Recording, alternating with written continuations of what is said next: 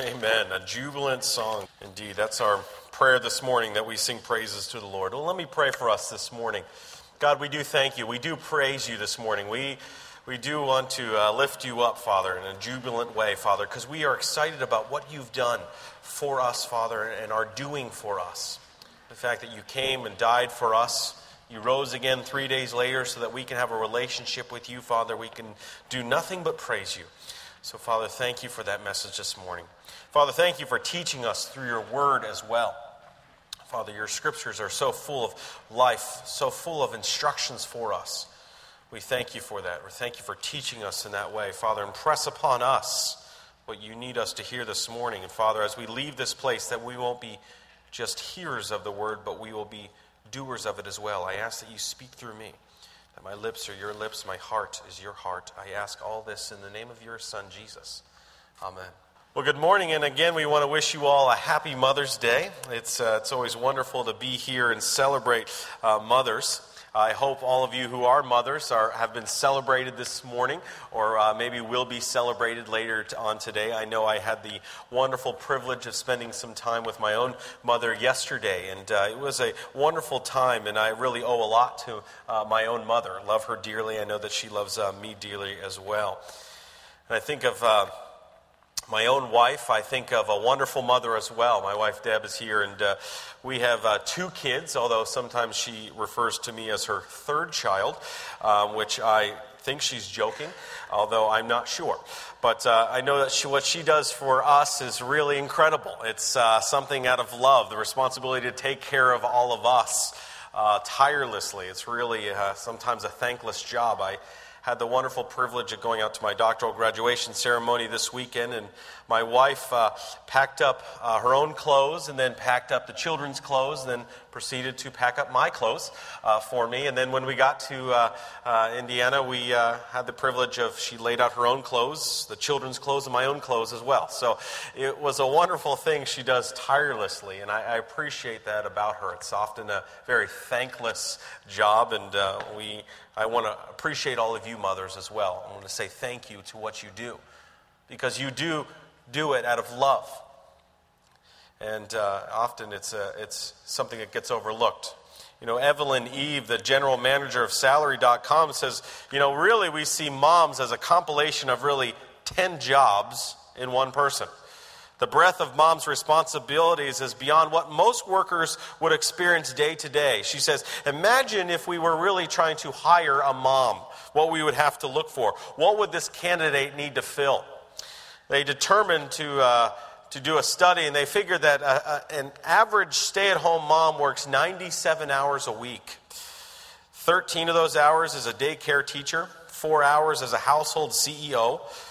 7.5 hours as a psychologist, 14 hours as a chef, 15 hours as a housekeeper, 6.6 hours doing laundry, 9.5 hours as a computer operator, uh, 11 hours as a facilities manager, 8 hours as a janitor, and then 7.8 hours as a chauffeur driving the family around. They said if we were looking to hire somebody, we'd have to pay this person an average of $115,000 a year, because that's what it amounts to. Now, moms, I'm sure, sit here saying, I have not seen a penny of that, and uh, probably never will. But it's a huge responsibility moms have, and we do appreciate them. It really is. To care for, to nurture their children. Often thanklessly. They do it because of love. It's definitely something that they, they need grace to do, don't they? But caring for and raising children really isn't just a responsibility uh, for moms. It's an important task that we all share. Not only moms, but of dads, as, as, and as well as the Christian community, to care for and nurture our children, to train them up in the Lord. It was the former uh, General Surgeon C. Everett Koop who says, There's no greater responsibility, no greater privilege than raising of the next great generation. We all have that privilege of raising the next generation.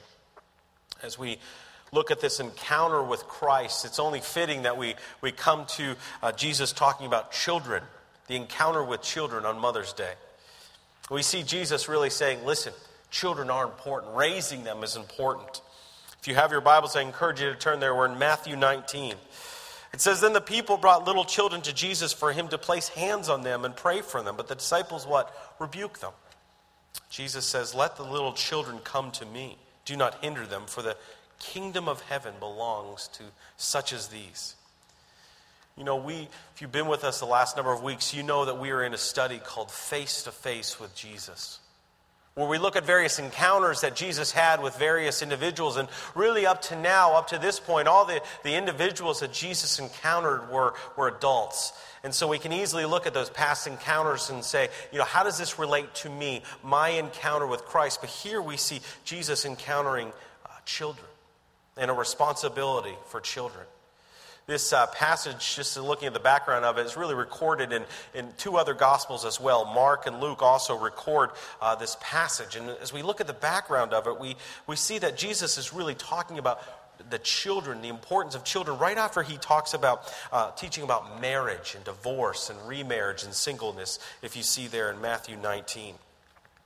So, what's happening is the word is really spreading around that Jesus is, is a teacher and whose love of children is becoming known. And, and what's happening is, as parents are bringing children to him, the, the Greek word here is paidion, which really talks about young children, even down to infancy. In Luke's gospel, it talks about they were bringing even their babies to Jesus. So we, we have to imagine for, for a moment, church, that it's really the parents bringing the children to Christ. Now, this isn't an uncommon thing. Uh, Parents back in those days would often bring their children to the, to the rabbis for a blessing. And so, as they were doing so, what happens? The disciples kind of get in there and say, well, wait a second. They rebuke them, say, don't, don't bring them to Christ. You know, when, when we look at this encounter, it's easy to think about the children, that this encounter is really about the children. But we have to understand a bit more of the context of it to really understand that it was just as much for the disciples as it was for the children. Because what's happening, is the disciples are saying, you know what, no, not worthy to come to Christ. You know what, they, they don't deserve to be in front of Christ, they shouldn't be around Him. So you look at the, the context of this passage, and that's why I always want to encourage you, whenever you're doing scripture, to reading scripture, you always look at the context of it. When you look at the context, you understand there's a lot more application to this than just the children. If you look back in Matthew 18, again, if you have your Bibles, I encourage you to turn there. Matthew 18. Right before this, this is happening, Jesus says in, in, in 18, verse 1, it says, At the time the disciples came to Jesus and asked, Who is the greatest in the kingdom? So the disciples go to Jesus and they say, Christ, who is the greatest in the kingdom? What does Jesus do? He calls another little child to him. And he has him stand among them. And he says, I tell you the truth, unless you are changed and become like little children, you will never enter what? The kingdom of heaven. Therefore, whoever humbles himself like this little child is the greatest in the kingdom of heaven. So, what's happening is the disciples are kind of arguing amongst themselves, like, who is the greatest? Jesus, we've been with you the whole time. We've been dedicated. We're followers of you. Who is the greatest? We have a, a higher importance than some other people. And these children who have done nothing to deserve your love, nothing to deserve your grace, they shouldn't come to you because they don't deserve it. We do this all the time in the church, don't we? Some, you know, people come in and we say, why are they here? They're different. They don't belong here. They don't deserve to be here. Or, or we do it with our own children downstairs. We say, well, at least the children are downstairs. They're, you know, they, they really shouldn't be up here. That will let them be taken care of. And a lot of churches don't want to focus on the children, don't want to focus on the youth. And I'm glad that our church does, because we say that they're of utmost importance. Jesus rebukes his disciples here. This encounter is for the disciples just as much as for the, for the children. He says, You know what? No, they need to come to me. Bring them to me. They did nothing to deserve my love, but I'm giving it to them anyway because I love them unconditionally. So, what do we recognize from this passage? That first off, that we have to recognize that first, children are important to God. Children, we have to realize children are important to God. Psalm 139 says, For you created my inmost being. You knit me together in my mother's womb. I praise you because I'm fearfully and wonderfully made. Your works are wonderful. I know that full well. Psalm 127 says, Children are a heritage from the Lord.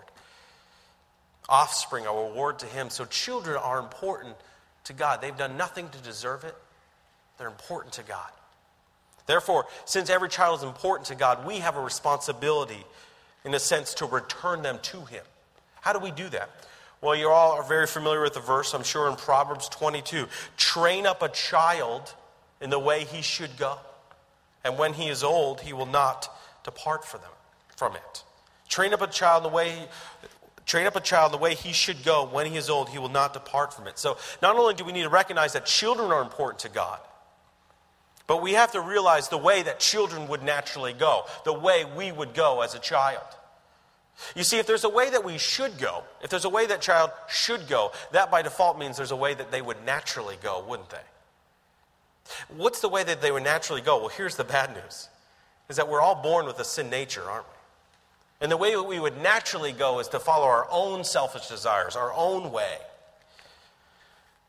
It says in Genesis 8:21, "Never again will I curse the ground because of humans. Every thought, every inclination of the human heart is evil from childhood."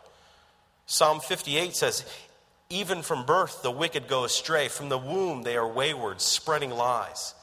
So, how do we raise our children? We first have to understand if we want to raise our children, raise our grandchildren, if we want to have a good influence as aunts and uncles, we first have to understand the very doctrine, the very basis of mankind. We have to understand that our children would naturally go somewhere that they shouldn't go, naturally follow the waywardness of their own human nature. That's why the Minnesota Crime Commission, demonstrating the truthfulness of this biblical view, issued this report. This is the Minnesota Crime Commission. Every baby starts life as a savage. He is completely selfish, self centered. He wants what he wants when he wants it his bottle, his mother's attention, his playmates' toys. Deny him these things and see the rage and aggressiveness, which would be murderous were he not so helpless. He's dirty. He has no morals, no knowledge, no developed skills. That means all children are born delinquent. If permitted to continue in their self centered world at infancy, given free rein to the impulse action to satisfy every want, every child would grow up a criminal, a thief, or a killer. Well, that's a, that's a nice, fluffy message for Mother's Day, isn't it? Noting that your child will go the way he wants to go is going to grow up potentially a killer. But what's happening is this parents think that children have they have a they have a human nature so let's let them just decide what they want to do. Let them go the way they want to go and that's happening in our culture today. We're backing off morals we're backing off boundaries for our children because we say listen that's the way they naturally want to go so let's let's reinforce that. And that couldn't be furthest from further from the truth we have to realize if we freely let our children do what they want to do and don't instill them in any, any biblical worldview, then they're going to fill it with whatever peer pressure, whatever worldview is around them. So, what do we have to do? We have to teach them the way they should go. We have to teach them biblical truths. We have to get back to the fundamentals of teaching our children the way they should go. We need to give them direction, we need to give them boundaries. It was interesting. Uh, Focus on the Family tells a, tells a group of educators that what they tried to do in, in one school years ago was they thought that the fences around a child uh, in a school around the playground really promoted a feeling of confinement and restraint for children. So what they did is they decided to remove the fences from the playground in order to let the children be free and not feel confined to, to, to do what they wanted to do. What they found was very interesting. As soon as they removed the fences, all the children huddled together in the middle of the playground. Their conclusion is that children need boundaries, boundaries based on biblical principles. They need to be taught. So the bad news is, is the, the way they should go. The good news is the way that we, we can teach them to go. Bad news is the natural way. Good news is that we have the responsibility to teach them differently. So, not only do we need to recognize that children are important to God, not only do we realize the way they would go, but we have a responsibility to teach them. We have a responsibility to point them to the Lord. Understand, this is a community wide effort. A community wide effort. There's not one necessarily one person, not just a mother or a father teaching their children. It's a community effort. You know, one of the things that we use here at the church is called an orange curriculum. It's a, it's a family curriculum. And what the idea between an orange curriculum is, is that it's not just one influencer in a child's life. They're doing a lot of studies realizing there's three, four, five multiple influences on a child's life to point them to the Lord. I know personally this is, uh, this is case in point for me. I know that my parents were pointing me to the Lord. I had youth leaders growing up pointing me to the Lord. I had some coaches pointing me to the Lord. So, my question for you this morning is whether you have kids, grandkids, maybe nieces and nephews, are you doing everything you could do to influence them, to point them to the Lord? You know, our children are, are, uh, are very vulnerable at this age, but they're very teachable as well. You know, the bad news is, is that they're going to go a natural way. The good news is, is that we can point them to the Lord. One of the greatest studies that's been done is the Barna study that talks about the fact that 43% of all Americans who accept Jesus do so before the age of 13. And that 64% of all born again Christians make that commitment before their 18th birthday. And another 13% of born again people make the profession while they're 18 to 21. That's a huge number, church. Our children are vulnerable. They need us to teach them, they need us to point them to, to Christ. That's why I love the fact that we have so many folks here influencing our children, using their gifts to influence our children. I had the privilege of being with uh, another woman on our uh, Israel trip who was one of our Sunday school teachers for our children. And I was so happy that she was down there. She had such a passion for teaching our children, pointing them to the Lord. And I was so happy that she was there because she realized how important it was to use her gifts to point the children to Christ. So, how do we do it? If we recognize that children are important, if we realize that they have a sinful nature, if we have a responsibility to teach them, how do we do it? Well, a great passage comes from Deuteronomy 6. Deuteronomy 6, starting in verse 4. It says, Hear, O Israel, the Lord our God, the Lord is one. It says in verse 5 of Deuteronomy 6 to love the Lord your God with all your heart, soul, and all your strength. These commandments that I give you today are to be on your hearts, and press them on your children. Talk about them when you sit at home and when you walk along the road, when you lie down, when you get up. Tie them as symbols on your hands and bind them on your foreheads. Write them on your doorframes of your houses and on your gates. This passage of Deuteronomy 6 is a really famous passage. It's called the, the beginning part is the Shema. It's something that the, the, the Jews will recite twice a day. In fact, there's children who will go and they'll actually cover their, cover their eyes with one hand and say each word individually, very slowly. We saw this when we were in Israel. Not only would they say and recite these words, but they would take it literally. They would tie them on their, their, their heads so you'd see folks walking around with, with boxes on their foreheads, with boxes on their wrists, with scripture in them. Every hotel that we were at when we were in Israel had a mezuzah on the doorframe. And what the mezuzah was, was a long metal box. And what you're supposed to do is put scripture in there so that when you walk into the room, you remember, and when you walk out, you remember it too. And one of the things I was so impressed with when I was there is the fact that they trained their children from the get go. It was a reinforcement every single day to remember the scriptures, to point them to the Lord. We saw children walking to the wailing wall, praying. I mean, the fact that the parents, the parents impressed upon them when they were a child, I thought, boy, if we could do that here in America, in our culture, what would it look like? Our whole culture would change. So we have a responsibility to teach them. How do we teach them? First, we impress it upon them, it says. Impress it upon your children. How do you impress it upon children? You model it yourself. I could probably do a whole sermon on what kids learn just by watching other Christians.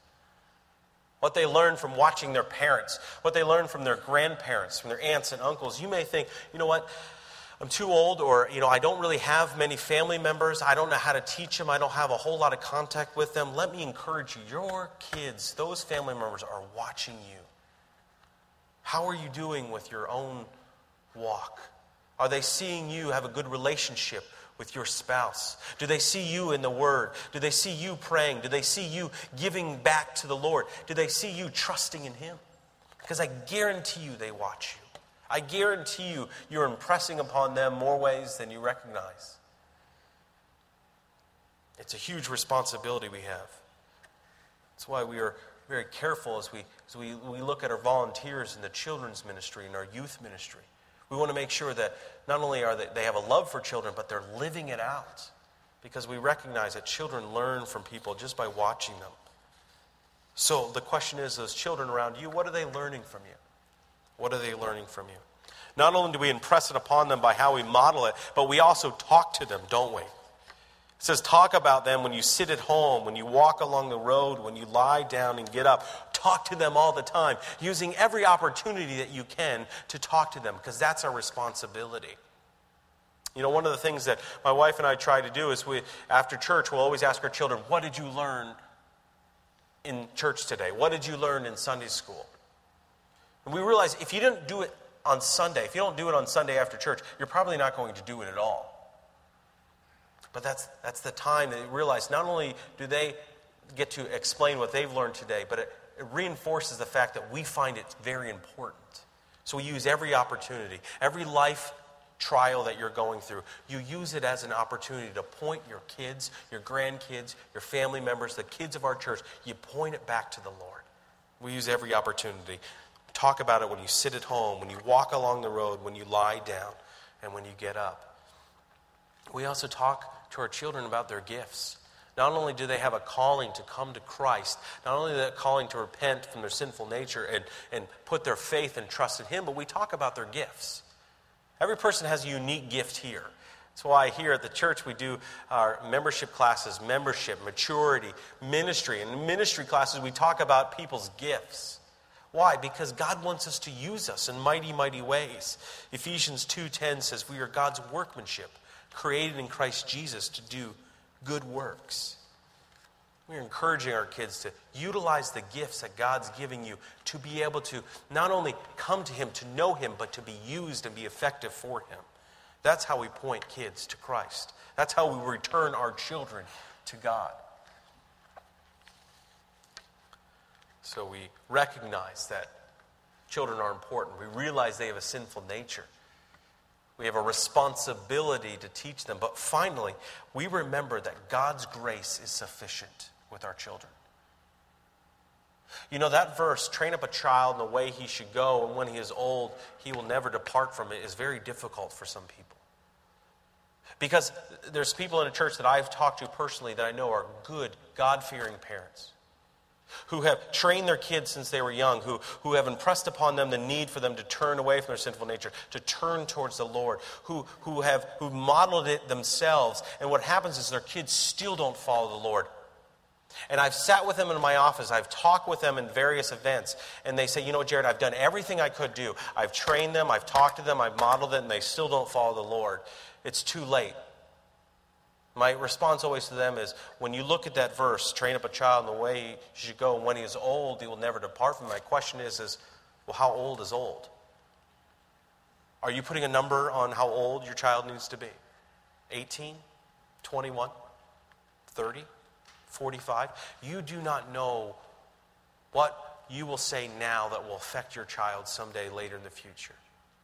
There's been so many great conversion stories of people who who are somewhere later in life, who, whose parents talked to them about the Lord, about turning to the Lord, who, who didn't, who went on their own way, and something triggered, something, somebody said something to them. Or they remembered something from their past, something that their parents or grandparents or family members said to them, and then they turned to the Lord. My encouragement for you as we think about Mother's Day, mothers sometimes struggle with this because they look at their own children and go, you know, my, my child's too far gone. I say, be faithful. Be faithful. God doesn't call you to be a perfect mom. God doesn't call you to be a perfect dad. He calls you to be faithful.